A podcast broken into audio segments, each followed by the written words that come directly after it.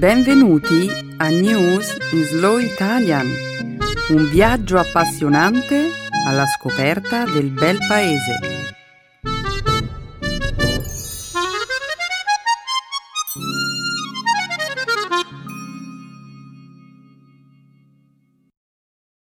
Oggi è giovedì 1 settembre 2016. Benvenuti al nostro programma settimanale News in Slow Italian. Un saluto a tutti i nostri ascoltatori. Ciao Barbara, ciao a tutti. Nella prima parte del nostro programma, oggi parleremo del salvataggio avvenuto lo scorso lunedì di migliaia di migranti a largo delle coste della Libia. Più avanti commenteremo il cessate il fuoco entrato in vigore in Colombia lo scorso lunedì, in seguito a un accordo che ha messo fine a una guerra civile che da oltre mezzo secolo opponeva il governo e le FARC, il più grande gruppo ribelle del paese. Proseguiremo poi con la notizia della scoperta, vicino al nostro sistema solare, di un pianeta simile alla Terra. E infine concluderemo questa prima parte della puntata di oggi con una notizia che arriva dalla Nuova Zelanda, dove tra non molto a consegnare la pizza a domicilio saranno i droni. Finalmente avremo una perfetta simbiosi tra tecnologia e fast food. Evviva! Sì, Stefano, ecco cosa succede quando la fantascienza si fonde con la realtà. La pizza consegnata dal cielo. Non mi sembri molto entusiasta, Barbara. A me tutto questo sembra davvero appassionante, anche se, certo, non tanto appassionante quanto la scoperta di un nuovo pianeta simile alla Terra. Ho la sensazione, Stefano, che troverai appassionanti tutti gli argomenti che abbiamo preparato per il programma di oggi. Ora però continuiamo a presentare questa nuova puntata. La seconda parte della trasmissione sarà dedicata, come sempre, alla cultura e alla lingua italiana. Nel segmento grammaticale passeremo in rassegna le forme combinate dei pronomi personali e infine impareremo a conoscere una nuova espressione idiomatica, all'ultimo grido. Barbara, io sono più che pronto a dare inizio alla trasmissione. Benissimo Stefano, in alto il sipario.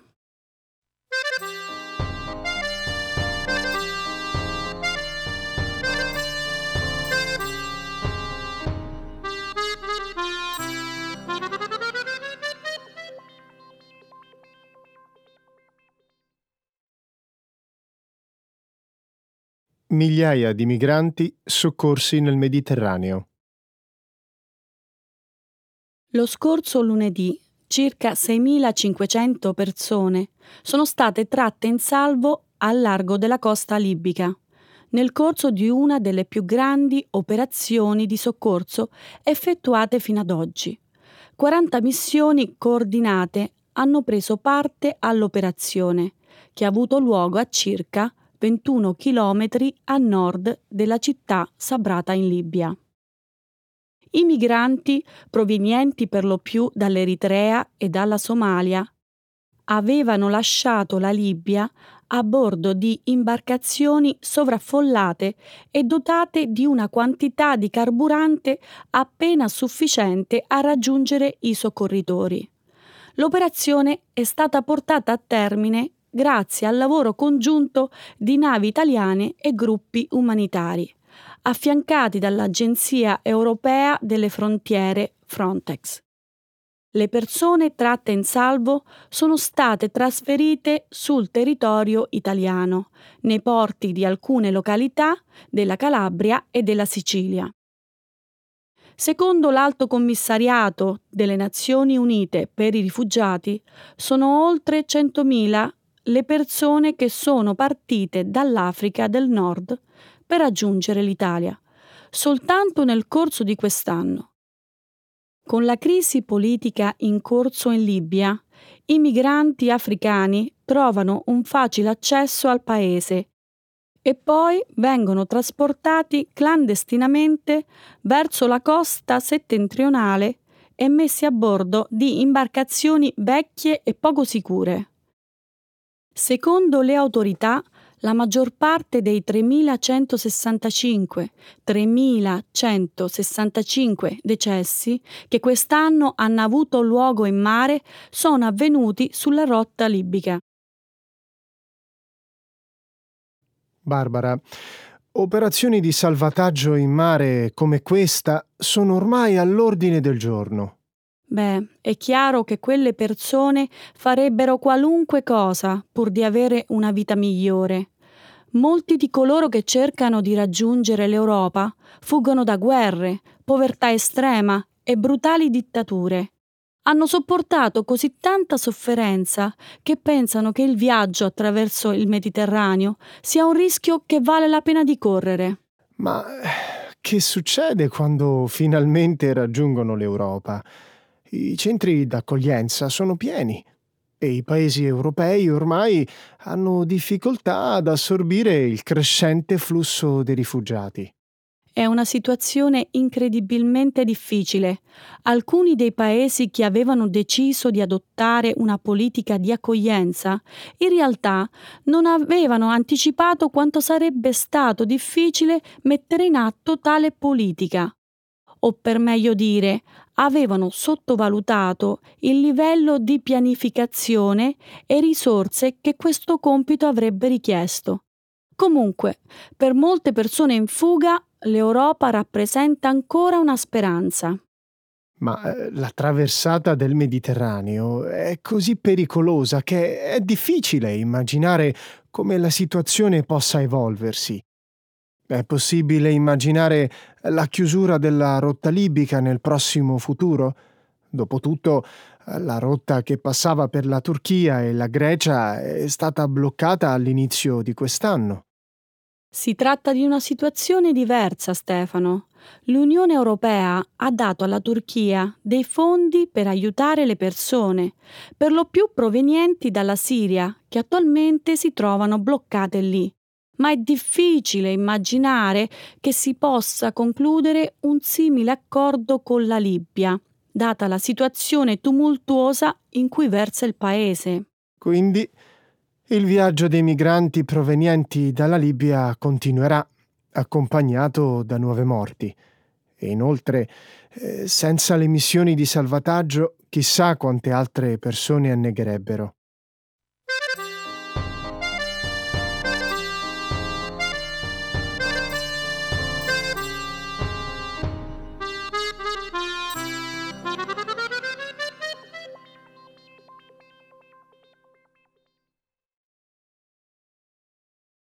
Colombia. Entra in vigore il cessate il fuoco tra le FARC e il governo, ponendo fine a decenni di guerra civile. Lunedì scorso è entrato in vigore in Colombia un cessate il fuoco definitivo tra il governo e il più grande gruppo ribelle del paese, le FARC. L'accordo pone fine a una guerra civile iniziata 52 anni fa, che ha provocato 220.000 vittime e che ha costretto milioni di persone ad abbandonare le proprie case.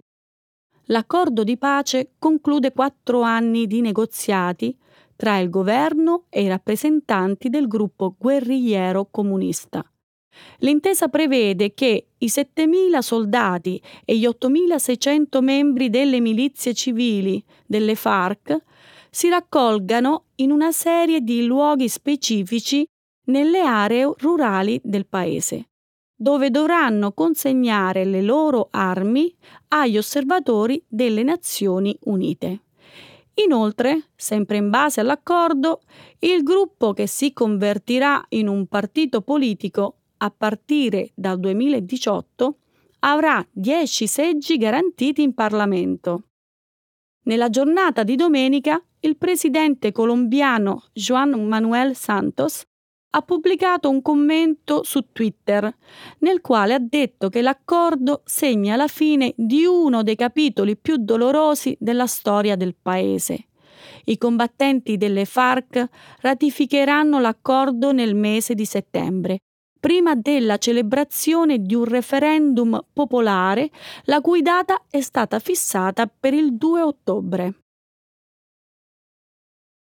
52 anni, 220.000 morti e per cosa? Che cosa vuoi dire, Stefano? Beh, eh, che cosa hanno guadagnato le FARC da questa guerra? E il popolo colombiano? Che cosa ha guadagnato? Di certo, molte persone hanno subito gravi perdite in questo conflitto. Ad ogni modo, come parte dell'accordo di pace, il governo ha promesso massicci investimenti nelle zone rurali, da sempre gravemente trascurate. Il governo si impegna inoltre ad assicurare ai movimenti politici più piccoli un ruolo maggiore nel processo politico del paese. E il traffico di droga e i rapimenti, compresi quelli di molti bambini costretti poi a diventare soldati? I guerriglieri delle FARC coinvolti in questi crimini andranno in carcere? Probabilmente no. In base all'accordo, coloro che hanno commesso omicidi e rapimenti potrebbero evitare il carcere nel caso confessassero i loro crimini. A queste persone verrà probabilmente chiesto di svolgere un programma di lavoro socialmente utile. Ma è assurdo! È un insulto alle famiglie delle vittime e nessuno si è opposto a questa intesa? Sì, certo. L'ex presidente della Colombia, Alvaro Uribe, sta portando avanti una campagna in opposizione all'accordo. E il voto popolare? Che dicono i sondaggi? In questo momento sembra che la maggioranza della popolazione esprimerà un voto a favore dell'accordo. I sondaggi indicano che il fronte del sì ha ora un vantaggio a due cifre. Dopo tanti anni di lotte, la gente ha voglia di pace. Di fatto, la scorsa settimana, dopo l'annuncio televisivo della firma dell'accordo, molte persone a Bogotà hanno festeggiato la notizia per le strade. Certo, io capisco che la gente abbia voglia di pace, ma mi sembra che questa pace abbia un prezzo molto alto. Il paese merita di meglio.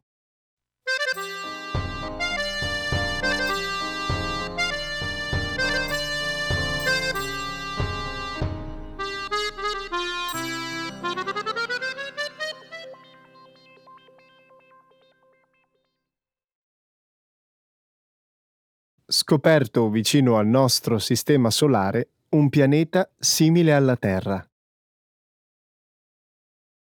Lo scorso mercoledì un gruppo di ricercatori ha annunciato di aver scoperto un nuovo pianeta, Proxima b, nel quale potrebbero esserci condizioni adatte a ospitare alcune forme di vita, la scoperta è stata pubblicata sulla rivista Nature ed è considerata come una delle più importanti scoperte astronomiche del secolo. Proxima b, che orbita intorno alla stella più vicina al nostro Sole, Proxima Centauri, si trova nella zona abitabile della stella, il che significa che non possiamo escludere la presenza di acqua allo stato liquido sulla sua superficie. Il pianeta è roccioso, quindi più simile alla Terra che a un pianeta di tipo gassoso come Giove. Date queste caratteristiche, gli scienziati ritengono che il pianeta potrebbe ospitare alcune forme di vita, Un'osservazione diretta di Proxima b potrebbe richiedere molto tempo.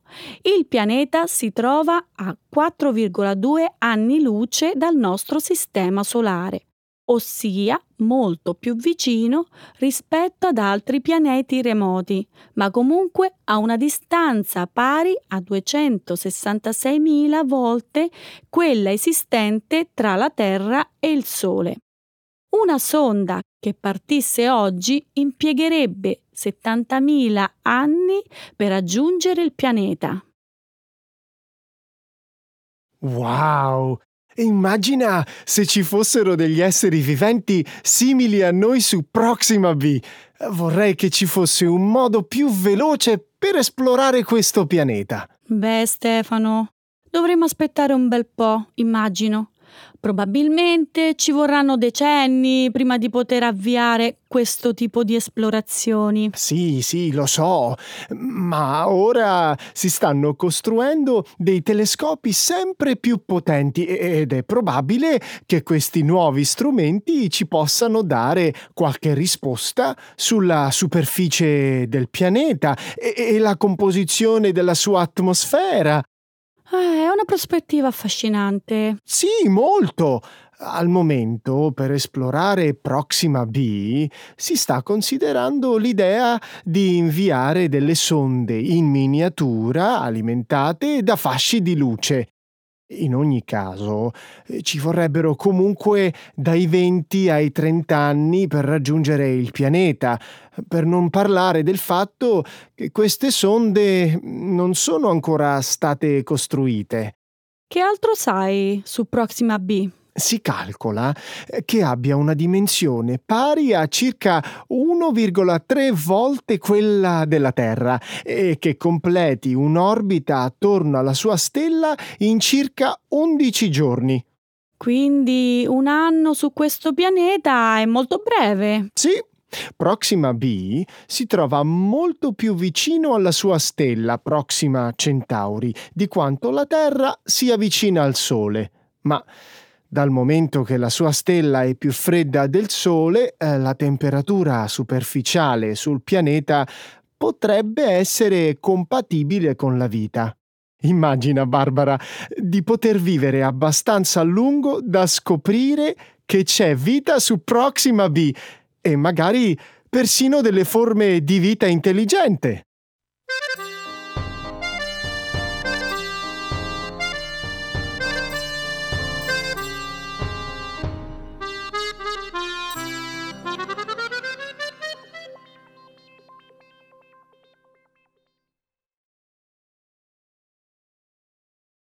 Domino's Pizza.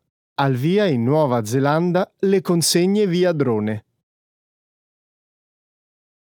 Giovedì scorso a Auckland, in Nuova Zelanda, Domino's Pizza ha testato con successo un nuovo servizio di consegna a domicilio via drone e ha confermato la propria intenzione di lanciare un servizio regolare entro la fine dell'anno.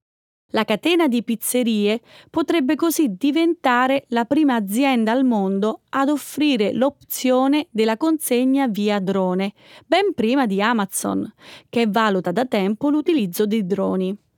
La Nuova Zelanda è uno dei primi paesi al mondo ad aver autorizzato la consegna via drone. Le aziende che adottano questo metodo tuttavia dovranno attenersi a una serie di linee guida molto rigorose. Per fare un esempio, si richiede che l'operatore che manovra il drone non perda mai di vista l'oggetto, il che limita notevolmente il perimetro di consegna. In un primo momento il servizio sarà disponibile presso un solo punto vendita, Dominos ha inoltre avviato dei colloqui con le autorità neozelandesi per raggiungere un accordo sulle attuali restrizioni. L'azienda spera di avviare quanto prima delle sperimentazioni in Australia e in altri paesi. I clienti che abbiano optato per la consegna via drone riceveranno una notifica all'approssimarsi della pizza. A quel punto potranno uscire e premere un pulsante che apparirà sullo schermo del loro smartphone. Il drone poi farà scendere il cibo utilizzando una corda. Una volta completata l'operazione di consegna, il drone farà ritorno al punto di vendita Dominos. Questo sì che è progresso, Barbara. Con una buona campagna di marketing, questa può diventare una delle più importanti innovazioni tecniche del nostro tempo. Una delle più importanti innovazioni tecniche del nostro tempo? Beh, io credo di sì. Mm, va bene, allora parlami di questa campagna di marketing che hai in mente. Questa rivoluzione tecnica dovrebbe Rivoluzione tecnica? Sì, rivoluzione tecnica. Ho già in mente alcuni nomi. Uh, um, pie from the sky o um, pepperoni drop o uh, he- Haley Pie o um, Sunset Drone oppure... Ok, ok, ho capito. E la pizza, Barbara, è, è solo l'inizio.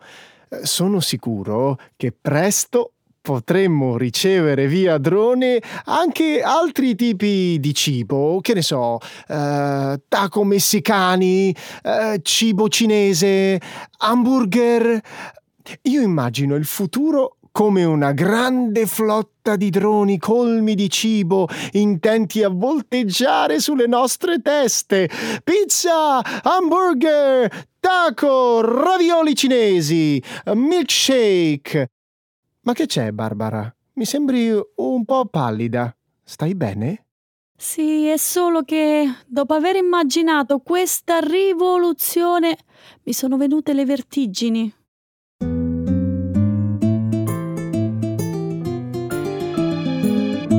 Adesso la grammatica. Per capire le regole di una lingua poetica.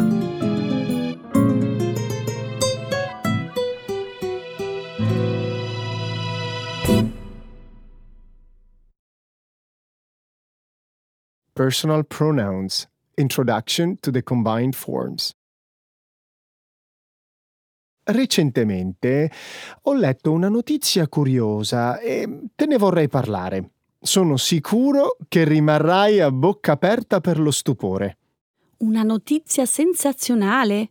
Sono curiosa. Dai, non tenertela per te, sono tutta orecchie. Hai mai letto in qualche giornale eh, della Sancha Youngle Dragon Hall? Qualcuno te ne ha mai parlato? Dragon Hall, hai detto? Che cos'è?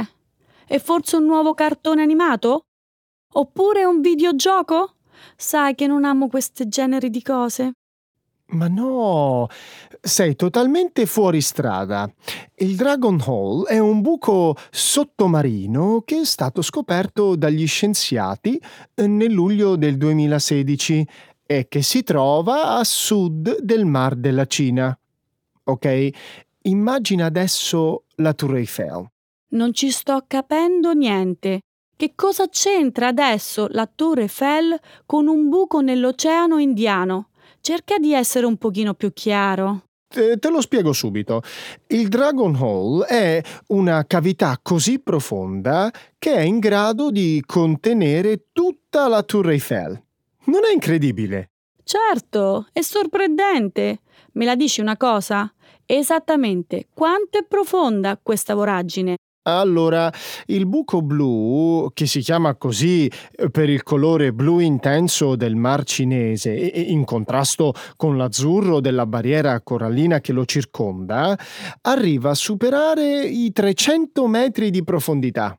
Wow! Questo la rende la dolina, così si dice in gergo tecnico, più profonda del mondo almeno eh, fino a quando gli scienziati non ne avranno scoperta un'altra più profonda ancora, ovviamente. Posso correggerti? Che cosa ho detto di sbagliato? Dimmelo per favore. Quando parli della cavità più profonda della Terra, credo che sia importante specificare che si tratta di un buco sottomarino. Vuoi dire che esistono grotte sotterranee eh, sulla crosta terrestre ancora più profonde del Dragon Hall? Certamente, e la più grande finora mai scoperta si trova proprio in Italia. Non me lo dire, incredibile! Ti sembra strano? Direi proprio di sì. È sconvolgente sapere che l'Italia ospita la voragine più profonda del mondo ed io non ne sapevo nulla. Allora eccotene alcuni dettagli. Il Pozzo del Merro, così si chiama, è una dolina carsica che si trova a nord di Roma, Secondo gli studi effettuati dall'Università di Tor Vergata, il buco è profondo quasi 400 metri. Accidenti! Sì, è stupefacente. 400 metri è il livello massimo di misurazione su cui sono giunte le sonde durante l'esplorazione. Dunque è possibile che la dolina sia ancora più profonda. Certo, le sonde infatti non hanno ancora toccato il fondo e gli studiosi stanno ancora studiando il pozzo del Merro. Incredibile. Prima di passare a un'altra notizia, voglio rivelarti una curiosità. Sai che la parola merro viene dal dialetto in uso nei territori circostanti? Davvero? E cosa significa? Semplicemente voragine o dolina. Che significato profondo! Non, non stai ridendo, Barbara. Era una battuta. Dai, significato profondo, voragine profonda. Non faceva ridere per niente. Vabbè, ci siamo capiti. È meglio cambiare discorso. Ecco le espressioni, un saggio di una cultura che ride e sa far vivere forti emozioni.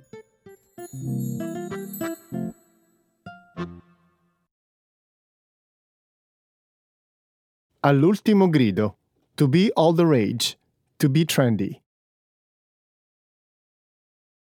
Ti ho già detto che da un po' di tempo organizzo a casa mia serate di cineforum? Mi sembra di avertene parlato. O forse no. No, mai. È la prima volta che lo sento. Dunque ti incontri con i tuoi amici per vedere film interessanti. Bello. Se ricordo bene, però, tu hai una vecchissima televisione. La qualità della visione non deve essere un granché. C'è, c'è un'altra cosa che ancora non ti ho detto. Tre mesi fa ho comprato un super televisore all'ultimo grido. Wow, complimenti, era ora. Erano mesi che ti lamentavi della tua vecchia TV. Grazie. Adesso immagina per un attimo di essere seduta comodamente sul divano e di fronte a te, a pochi metri di distanza, uno schermo ultra piatto ad alta definizione della grandezza di 40 pollici. Beh, che mi dici? Non male per un cinema casalingo, eh? Bello, ma non è un televisore un po' troppo grande da guardare a una distanza così ravvicinata? Certo che lo è, ma è proprio questo il suo bello. Così i miei ospiti possono sentirsi come al cinema. Credimi, tutti quelli che l'hanno provato sono concordi nel dire che l'esperienza visiva è sensazionale. Sì, sì, ci credo. Immagino che vedere certe scene sia quasi come essere dentro al film. Beh, in effetti, quando guardiamo i film d'azione, a certuni viene il capogiro, eh? Ma scusa, fai il cineforum soltanto con i film d'azione? E di cosa parlate in seguito alla proiezione? Beh, effettivamente fino a ora eh, n- non ci sono stati molti argomenti interessanti su cui dibattere. Ho un'idea. Tu sei sempre così ben informata sul film All'ultimo grido. Sì, ne conosco parecchi. Perché allora non mi dai qualche suggerimento interessante eh, su un film con una trama vincente e possibilmente italiano? Perché fino adesso abbiamo visto eh, soltanto pellicole straniere. Mm, fammi pensare. Un titolo all'ultimo grido, hai detto? Ok, ci sono un film che ha riscosso molto successo in Italia e che credo sia appassionante da vedere con gli amici. È Perfetti sconosciuti. Forse ne hai sentito parlare? È una commedia diretta da Paolo Genovese. Mm, no, non l'ho mai sentita nominare. Di che parla? Una coppia di italiani invita cinque amici a cena a casa. Proprio come faccio io per il Cineforum. Sì, ma loro, invece di vedere un film di Rambo su uno schermo da 40 pollici, durante la cena decidono di fare un gioco piuttosto strano. Mettono i propri telefonini sul tavolo e decidono di rivelare agli altri il contenuto dei messaggi e delle telefonate ricevute durante la serata senza censure. Una serata senza privacy, insomma.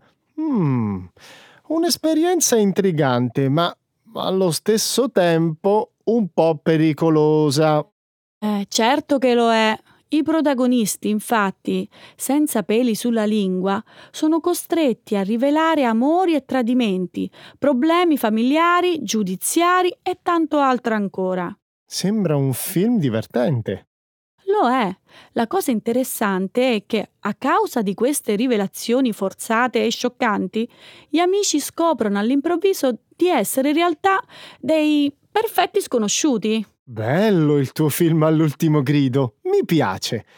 Eh, dopo che io e i miei amici lo avremmo visto, potrei proporre di discutere di temi come l'amicizia e l'intimità. Che ne dici? Dico che è perfetto.